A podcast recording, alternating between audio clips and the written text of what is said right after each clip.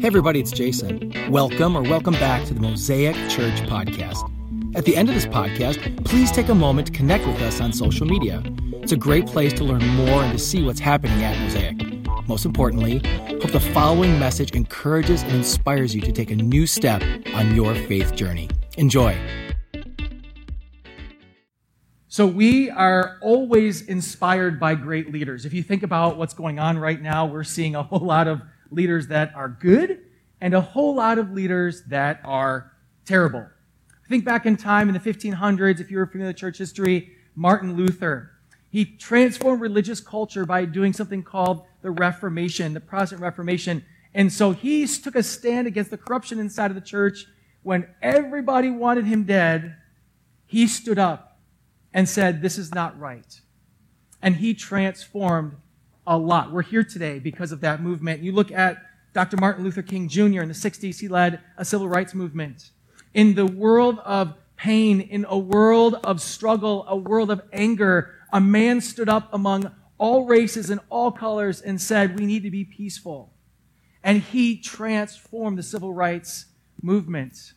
And then we look at Nelson Mandela. For those of us who were alive in the 90s, that was a big name as he took a nonviolent campaign in South Africa against apartheid. He ended it and he became the first black president of South Africa. Something that kind of ties them all together, something that we see that's this unique aspect of good leaders is they stand against norms. They, they aren't safe. They go into a place that could cost them their lives. Great leaders are focused and driven by a cause so much so that they say, no matter what it takes, I'm all in for the cause. It's a great leader. But if you also have been around good leaders, you've also been around terrible leaders. Terrible leaders stick out. Perhaps you've worked with some or are working some with some right now. So if you'd raise your hand and we'll pan the audience for your bosses. I'm just kidding, don't do that. Uh, so terrible leaders, right? We just know we, we, we've been around them where it's like it sucks the life out of us to be around these people. Terrible leaders have some very clear characteristics. They don't listen to others. They don't listen and they don't accept feedback. Terrible leaders isolate themselves. They tell you what it is and they isolate, and so they're unable to have communication because perhaps they've got a blind spot they're not willing to talk about. Terrible leaders are egotistical. Everything is about them all the time. It is their world, my world, my kingdom. And because of that, they blame others. So if you've been around a terrible leader who you go and say, hey, I've got a couple of suggestions and all of a sudden the conversation turns into how terrible your job is and you're not doing enough, even though they're giving you no positive feedback. You know what I mean by those terrible leaders. They lead by fear and indecision. Everything is fear driven of them losing their kingdom. They're afraid of what would happen if they get found out that they're fake. They're, they're afraid of what found out if they're bad leaders. They lead with fear. They also isolate in a way that is unique to leadership. A great leader calls on a team. A great leader spreads out leadership because there's different ideas and thoughts and processes that when you bring them all together can create something that one man or one woman couldn't do on their own. So great leaders delegate. Great leaders don't isolate, they delegate. But those who are bad leaders isolate. My way or the highway. And in scriptures, we see examples of leaders, both good and bad, all the time. And I'm really excited about this new series we're kicking into Summer Stories. Summer Stories is we're going to be exploring some leaders of scriptures. There are fantastic leaders and there are terrible leaders. If you're new to Bible reading or haven't really gotten into it, this is going to be an amazing time for you. Because if this is new to you, you're going to hear some stories and names maybe you've kind of maybe heard in the past, but we're going to take it to a new level. And if you're the kid who grew up in church and had flannelgrams, so let me explain flannelgrams to you. Flannelgrams was this thing of the 80s that it was like this felt board, and then you'd go to Sunday school class. And then Sunday school class, and some people still use them. Um, I, am sure. I, am not exactly sure, but I'm pretty sure. And they, they would have these little flannel, like, like Joseph and a flannel Jesus and a flannel Mary. And they would tell the story, and they put these flannel pieces on here. It was like those little stickums on there, but they could reuse them. And flannelgrams, they would tell these stories. And I remember growing up hearing the stories of Moses and hearing the stories of Jesus and all these stories that we, we, we maybe have heard in the past, and they use flannelgrams. So we're doing a flannelgram summer, right? But if you've been in Sunday school as a kid and heard the stories, hopefully you're going to hear something you never heard before. This is a new story to you. It's going to be an amazing time to hear what God was doing through both good leaders and terrible leaders. It's one of the things I love about the Bible. The Bible doesn't pretend everything is okay all the time.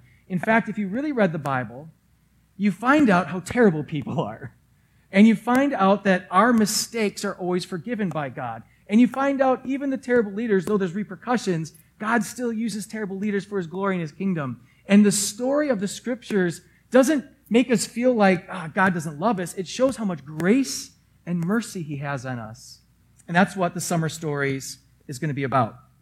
So today, we to talk about two of my most favorite people in scriptures, Caleb and Joshua.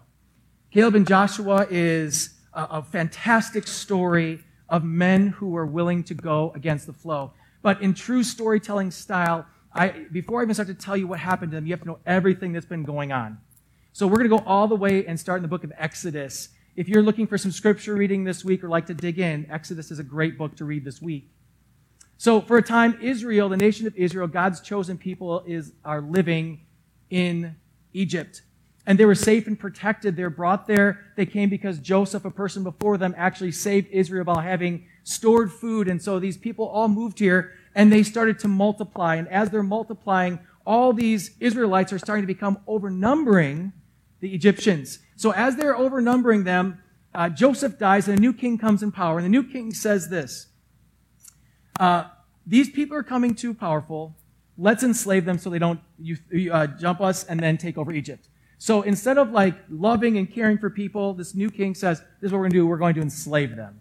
So for 400 years, the Israelites are now slaves. Think about that. 400 years, a nation of people is enslaved in Egypt. So people start crying out to God. These people are saying, God save us, God save us. But in this process, they're losing their God. They're losing their identity. They're losing their separateness. Because what made them so unique is God says, I'm going to have a group of people that are going to be separate from the rest of the people. But now they're becoming together with Egypt. And as this is starting to grow together and people are starting to lose their way, some people remember this Yahweh. They remember God. So they start crying out to him to free them. So God says, okay, I hear your cries. I'm going to give you a leader. That leader is going to be a man named Moses. Now, I could tell a whole story about a man named Moses, but let's just say this. He's not probably a CEO quality material. He's not the guy that top quality companies are going to hire. He's a regular dude who messed up in his life, messed up in his past, but he was chosen by God. He wasn't eloquent at speaking. He wasn't some like super mega power. He was a nobody at the time that God said, I want you to be a somebody. So he picks Moses. So Moses gives, uh, God gives Moses the power to be able to go into Egypt and say to Pharaoh, I want you to let my people go. So he goes in. Now, this is going to throw back. I just, I just love 80s references. You don't like 80s references? I'm sorry, I do it all the time. But just think Ten Commandments with Charlton Heston, man. Like, you know, let my people go. You know, like that. If you ever saw that movie back in the day, like, so, so he comes into Pharaoh and says, Hey, you're going to let my people go. And Pharaoh says, not a chance. And so then God now sends plagues on Egypt that they would see that he is the real God over all the other gods that Egyptians had. Now remember, these cultures are combining and this separation, they still worship God, but it was getting confusing. He says, I am the real God. So as these plagues are coming and all this bad stuff, he sends 10 plagues. Every time, Pharaoh says, nope, nope, no one to the last one, which was the 10th plague. The 10th plague is where God sends an angel of death. And this angel of death comes in and is going to kill all the firstborn children of Egypt. Now, this is horrific. This is horrific. It understands something here. It, even though he's doing this, he's like, God, how could you do that? Sin is very serious to God. And we in our culture in the year 2020 don't take sin as serious as God does in 2020. His seriousness of sin is very deep. And the sin that was happening at that time, death, physical death, is not the worst thing that can happen to us. Eternal death is the worst thing that happens to us.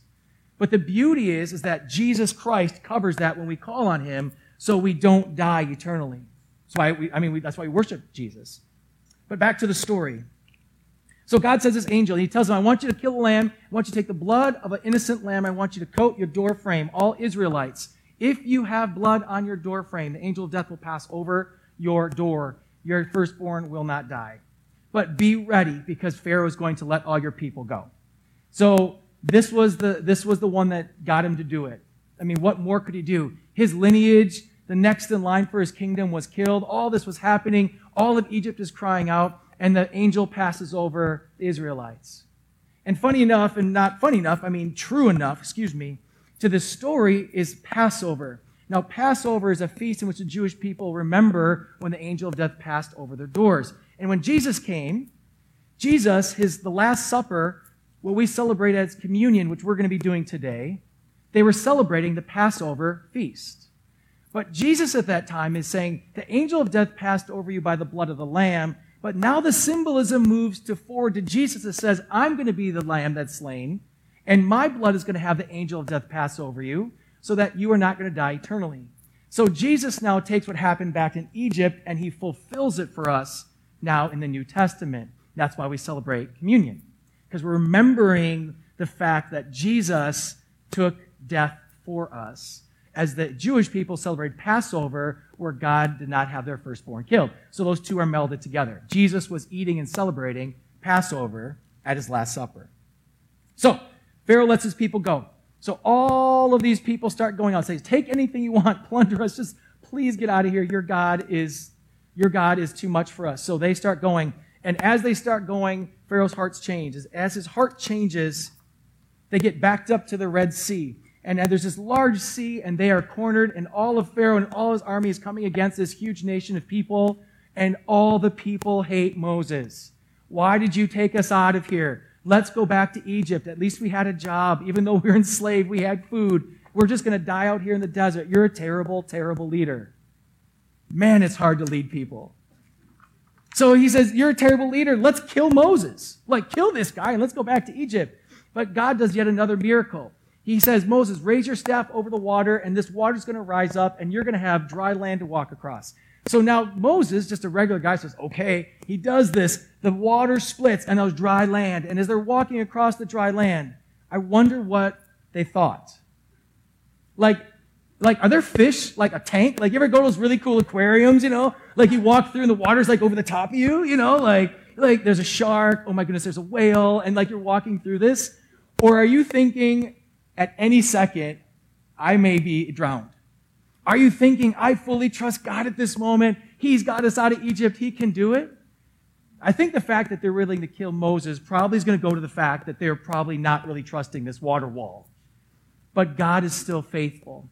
And so they walk across dry land, but here comes Pharaoh's army. So Pharaoh's army starts running through, coming through. They get across the dry land. God drops the walls, boom, and everybody is drowned. Miracle. Wow, okay. This is excellent. Boy, this God's powerful. Like, God had all these plagues. I mean, he did all this locusts and frogs and death and water and all this stuff. I mean, this God is like amazing God. So they say, okay, I'm going to lead you to your new land. So now God takes his people and says, I'm going to give you your own land, the one promised to you, promised to Father Abraham. You're going to have your own place. This is just for you. Your nation will have its own place. God, trust me. So now God leads in miraculous ways once again this large group of people. And in the middle of this, God says, I'm going to give you a new way to live as a separate people and gives them the Ten Commandments. Now, as they get the Ten Commandments, which is like, this is a new way of living and these rules are way to live as a separate people, the people go back to their old way of living and start building up these gold gods. And so they had just gone through all this and the people go back to worshiping old Egyptian gods. Blows my mind, but they did it. So then Moses comes down. He's angry about it. He slams the Ten Commandments, and God's got to make him again. Story for another day. But they have seen miracle upon miracle, God's grace upon grace. God's loved them over and over and over again. And here he still leads them to the promised land. They get up to the edge of the promised land, and that is the story of Joshua and Caleb where it begins. We'll be in Numbers 13. So if you have your Bibles with you, Bible apps, feel free to open Numbers 13. There's a lot of scripture happening today and in this series. So if you are interested in uh, downloading the app, you can do it for free online, uh, the Bible app, or bringing your scriptures. We'll be going through a lot, it'll also be on the screen. Numbers 13. The Lord says to Moses, Send some men to explore the land of Canaan. which I'm giving to the Israelites. From each ancestral tribe, send one of its leaders. So at the Lord's command, Moses sent them out from the desert of Paran. All of them were leaders of the Israelites. That's Numbers 13, 1 through 3. So all of these leaders, one of each of the tribes, he says, take each one of these. I want you to go out and I want you for uh, 40 days, I want you to go take a look at this land. Go out there, explore it. Tell me what's happening out there. So he says, so then Moses, going into uh, verse 17 to 20, when Moses sent them to explore Canaan, he said, Go up to the Negev, into the hill country, see what the land is like, and whether the people who live there are strong or weak, few or many. What kind of land do they live in? Is it good or bad? What kind of towns do they live in? Are they well are they unwalled or fortified? How is the soil? Is it fertile or poor? Are there trees in it or not? Do your best to bring back some fruit of the land. It was a season for the ripe, first ripe grapes. So Moses takes them and gives them this command. Okay, you guys go out and I want you to tell me all about this. Very specific things. So first of all, he asked the question, are they weak or strong?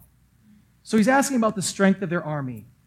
The strength of their army. Tell me, are these, are these men and women like going to just destroy us or are they weak or strong? He wants some information, some recon, if you will. Secondly, he says, are there few people or many? Great question to find out if they go to war. What's it going to look like? Also, the population. What's the population of the land we're going into? Is the land healthy and abundant? Or would it sustain them?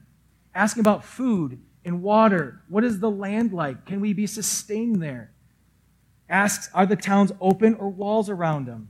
Now you're looking at war and defense. If we attack, are they just sitting ducks or do they have major fortified walls? Also, if we take this land, we take these cities and these towns, what's it going to be like for us? Like, are we going to be able to take this, but also if we live there, is it already fortified?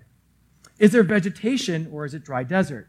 So, farming, sustenance. Like, can we farm this land? How would we live on this land? He started to process this information for the people. Are there trees? Interesting question, but trees you think of as building. You can build with trees. You've got fruit from trees. You've got a lot of information about trees. Also, it's showing the fertility of the soil. Is it moist, good soil that trees can live in? Or again, is it that desert land? Find and bring back some fruit that's in season. I want a sample of what's in there. Show us. Is it big, healthy fruit? Or is it kind of dribbled up? Is it dry? Is it not that great? So they explained they went for the land for 40 days. And they came back.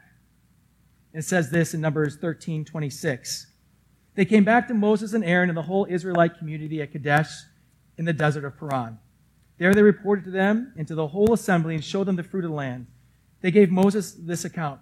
We went into the land to which you sent us, and it does flow with milk and honey. Here's its fruit. But the people who live there are powerful, and the cities are fortified and very large. We even saw descendants of Anak there. The Amalekites live in the Negev. The Hittites, the Jebusites, and the Amorites live in the hill country, and the Canaanites live in the sea and along the Jordan. So they return back, and they have some answers for Moses. They say, Are the people weak or strong? They're giants. They're huge and they're very, very strong. Those descendants are believed to be somewhere between eight and nine feet tall. They're huge, huge people. And so this is when we get into the story of David and Goliath. Have you ever heard of that term before? Goliath is one of those huge, huge people. And they're like, they're all monsters. They're huge.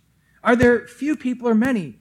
There's a whole lot of people, and there's a whole lot of cities in there. Like, it isn't just like one little group sitting on the land. This is like a whole group of people in this land right here.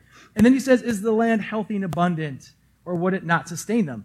It's not only healthy, it's really, really healthy. This land is so fertile, it's just flowing.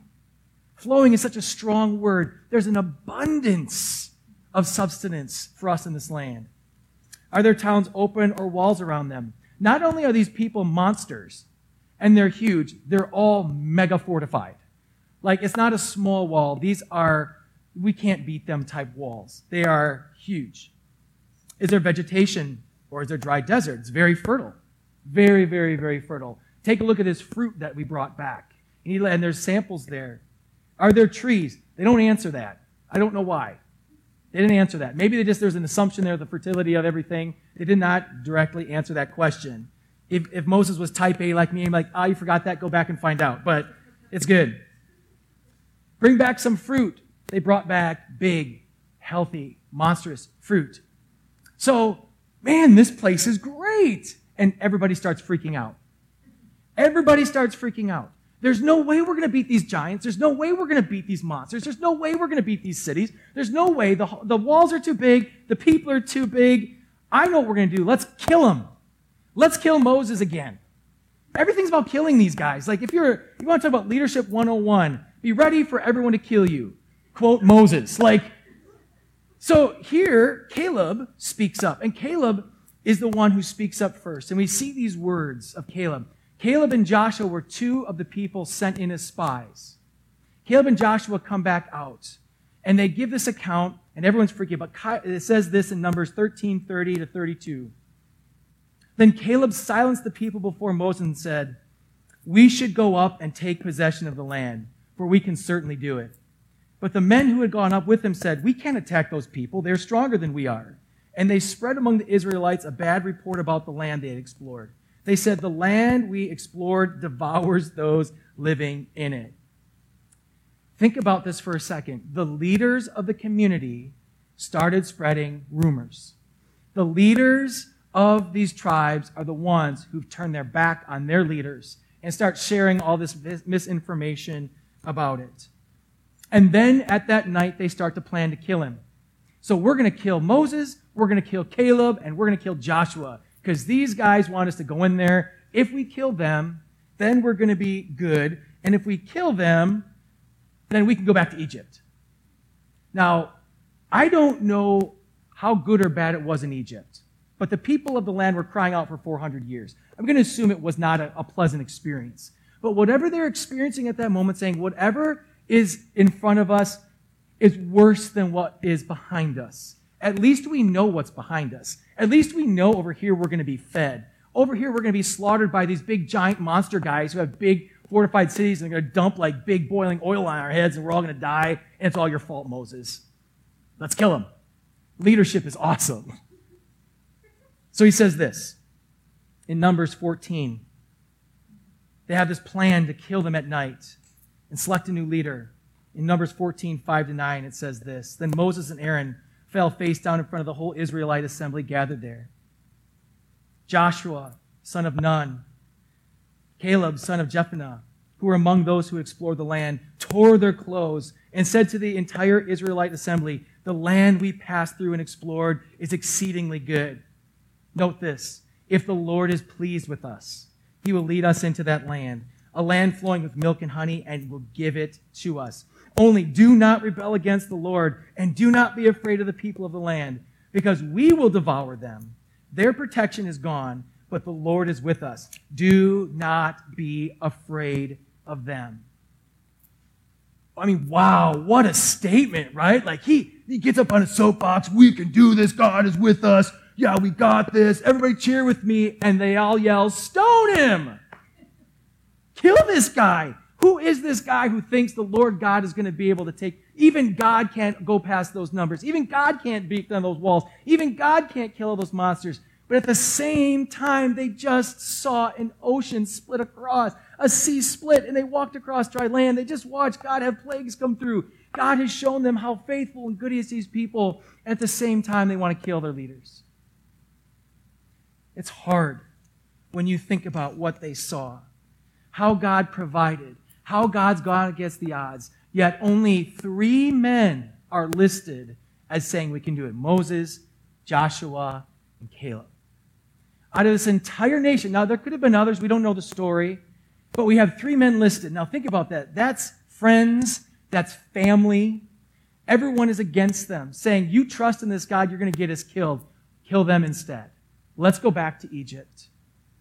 That is their close people that they work next to, maybe people in the tent over. They had gone through an experience together, but at the same time, these friends and family are willing to say, kill him. Kill him. Get him out of here. There's no way. They're leading us to destruction. There's no way that God's going to get us through this. Now, I, I can't imagine how difficult it is to lead a nation. I can't imagine how difficult it is to lead, lead a nation who's all mobile and walking onto this land. I can't imagine keeping everybody together and trying to keep people focused and keep people focused on the Lord God. We have all these numbers of people. I can't imagine how hard it was. And I can't imagine how hard it was for Joshua and Caleb to stand up against an entire nation and say, God can do it. God is with us. Do not be afraid. But Joshua, Caleb, did it. They believed in what God had done and they believe in what he can do. And what an unbelievable story in our day and age, right now, when we think, where is God now? Where is God in the midst of all this chaos? Where is God through all the pain and the struggles? Where is God? Can God do something? And one of the things I love about God is He always says, remember. God is remember God because we have short term memory. Like, oh, thanks God for answering that prayer. Here's five more for tomorrow, right? Like we have a short term memory. And God says, remember. Remember. When we celebrate communion, we're remembering. And when God does miraculous things in your life, when God has had miracles in your life, when God has done things for you, and you know there are stories and times you're like, oh my goodness, only God could have done those things. And then you come up against this crazy land of walls that you don't think you can get through, the giants of your life. There's no way I can win. Do you remember what God has done? Joshua and Caleb did. And they're like, I'm not afraid of these guys. We've got God. Like, God isn't on their side, He's on our side. I'm not afraid. We could totally do this.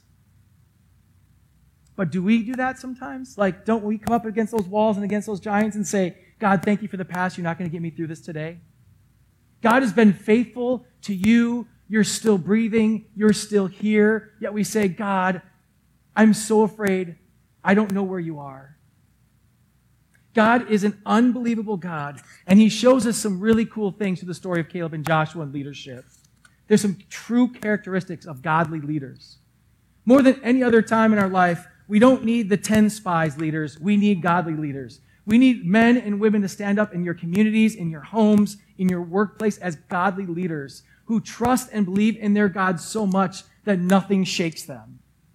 They, we need godly leaders who speak love and truth into the world. We need godly leaders that are transforming lives one by one by leading godly ways. We've got enough of the 10. Turn on Facebook you got the 10 spies all over Facebook every day. Every single day, there's something in there about, oh, I can't believe this. People are yelling about this, blah, blah, blah. We got enough of those. What about the Calebs and Joshuas in here? What about the Calebs and Joshuas who say, despite everything that's going on, I believe. I know my God is so big because he's done so many big things in the past. I stand here now and say, my God can do it again. Here's some characteristics of godly leaders we see through Caleb and Joshua. Godly leaders stand strong in the face of adversity. When things come in your way, they stand strong. They don't waver, they don't back down, they stand strong in adversity. Godly leaders understand that they have influence on others. I love the statement that everybody is leading somebody, somebody somewhere every day. Where are you taking them? Think about this again. Everybody is leading somebody somewhere every day. Where are you taking them? You think, I'm just a teenager, I'm not leading anybody, you are. You're leading other siblings, you're leading friends. At times, you're leading family members. If you say, well, I'm not a leader, that's not true. People still look to you for answers. We need godly leaders who stand up in both communities and homes that say, you know what? I'm going to use my influence for others, but not for the bad, but for the good. I'm going to use my influence to transform the world because bad leaders use influence to benefit themselves. Godly leaders use their influence to impact the kingdom of God. That's a godly leader. Godly leaders trust and focus on his promises and strength. What's your go to? Do you trust God or do you freak out every time something happens? I am the freak out kind. I am ashamed to say in my faith walk, I tend to go to freak out. I go to details and answers. I go to, oh my gosh, God, okay, I know you can do stuff, but here's the 25 things you have to, do. I don't even listen to God. I'm too busy listing all the 25,000 things he's got to do right for me to be able to accomplish something, as opposed to saying, you've been good in the past, you're good to me now, I trust you. And my faith walk of church planting has taught me this lesson. If you want to learn how to trust God, plant a church during a pandemic. I learned hard lessons And I'm still learning those lessons, but that's what God has been speaking into my life. Hey, freak out, Jason. You know all the great things I've done to you in the past and I've shown and walked with you with, spoken to you, and all these great things. I'm speaking to you right now. Trust me. Trust me, Jason, for the future of Mosaic. Trust me, Jason, with the future of your kids. Trust me, Jason, what building are we going to land in? Where are we going to go? What's going to happen? Are we going to be here in three years? Do you trust me? And this is the crazy story of my journey with God. Like, I, again, I'm type A, so I'm always like, all right, I got my one, three, five, ten plan, one year, three year, five year, ten year. Here are my goals. Here's my, and that's good. That's fine. But then I tell God what my one, three, five, ten plan. I don't ask Him. I don't do that anymore. Now God doesn't show me a light down the, doesn't show me a light down the road like a car. It's like a flashlight. He shows me only the next step to step on. And I have no idea where the next step is until he shows it to me. He says, now you can move. That is a story that I've been adventuring on, and I'm going to tell you, it is scary, but it is awesome. Because now instead of worrying about things and freaking out, I now say, okay, God, the first thing I do is I go to prayer. I'm like, okay, God, I don't know what the next step is. Before I would say, okay, God, I'm praying. Here are the next steps. That always led to bad places. Now, when I trust on the step, it's good. Whatever it is.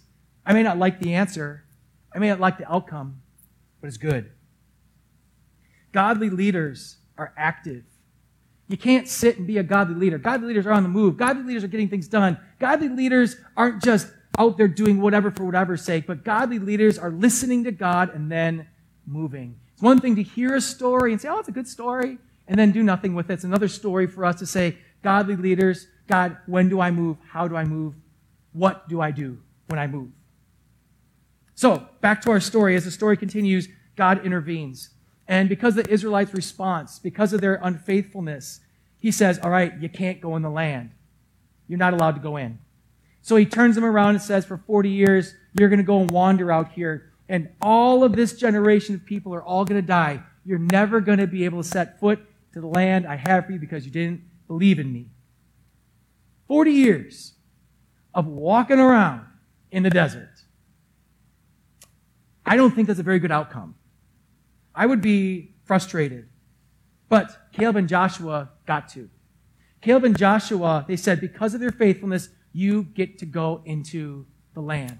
Just because they believe, they are able to take the next generation and take them into the promised land. But here's something that's very interesting, I always found just fascinating. Caleb and Joshua did all the right stuff, but they still went 40 years in the desert. That's not fair. I would complain, okay, God, I said we could take the land. Maybe you didn't hear my prayer. Let me try this again. We can take the land, God. I trust you. But yet he took them and sent them back into the desert for 40 years. See, we may not like the response that God gives us, but it's good. And I sat back and I was been studying and reading this for a while. What if Caleb and Joshua did go in? We don't know. We'd have to speculate. But what we do know as we read the story, there's a couple of things that stand out because these two men did not go in but actually walked with Israel. First of all, we could see some leadership principles just from that alone. Leadership requires time and experience. Joshua and Caleb watched and learned from Moses. Moses was discipling them. As you read on in the story, Joshua is the one that leads them in the promised land, and they just wipe out everybody. They have some hiccups when they don't follow God's way. But Joshua keeps going back to that same principle. If God's not with us, I'm not going. He learned the lesson 40 years earlier, but because he's walking for 40 years, Think of all the leadership that he learned. He goes from a young man to a strong warrior. He now has all of this wisdom that has been passed on to him from Moses. He now has all this time being with the people, seeing the next generation born, and that next generation now believes in him as a leader. He wasn't some no name, he was one of them. So Joshua and Caleb learn in those 40 years. We also learn from this that leadership doesn't always give you the results you want. Sometimes being a leader is hard. Sometimes being a leader is going to go against the flow. Sometimes that leadership is going to lead you to a place you don't want to be in. Their correct statement now led them to 40 years of wandering with everybody else. But do you believe that even though you don't get what you want, it's still good? And that's a big question to wrestle with with your faith. Even if it's not what you want, is it good? If God is good and God leads you to something you don't want, is it good? That's a big question. Because 40 years doesn't seem good until they go and wipe through the land, and now they're leading. They take the whole nation of Israel in, say, okay, now I see your plan. If we've ever been on the journey of Jesus for a while and you see like the aftermath, you're like, oh, that's why you did that, God. Now you know what I'm saying. It's not that you like it, but it's good. Finally, leadership requires sacrifice for the good of others. Leaders have to sacrifice for others. There's no way to be a good, godly leader and be focused on yourself. If you want to lead, if you're going to make an impact for the kingdom of God in your community and your homes, as you lead, you sacrifice. Why? Because that's what Jesus did.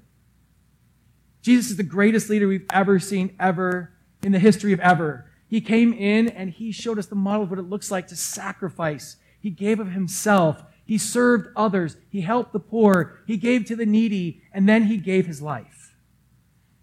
That is what a leader does. Two men for 40 years gave up their lives, 40 years of their lives, so that Israel would inherit the land God had for them. They gave of themselves. Friends, godly leadership isn't fair. It's hard. It's a sacrifice. It means standing in the face of opposition. But godly leaders change the world. And if I can implore you of one thing and say, I'm begging, I am begging us. Our world needs godly leaders. We always have, but more than ever today. We can change the world. You can change the world. I believe it with my whole heart. Two men changed the course of history. Do you believe God could do that with you? No matter what your age, what stage of life you're in, what you've been through, do you believe that God is good and that He can change the world? Our world needs more Joshua's and Caleb's that go against the flow. Once again, thank you so much for listening. If you live in Southeast Wisconsin, we would love to connect with you at our weekend gathering. For service time, directions, and to learn more about our vision to ignite a movement of love that transforms our community and the world, visit us at mosaicwi.com.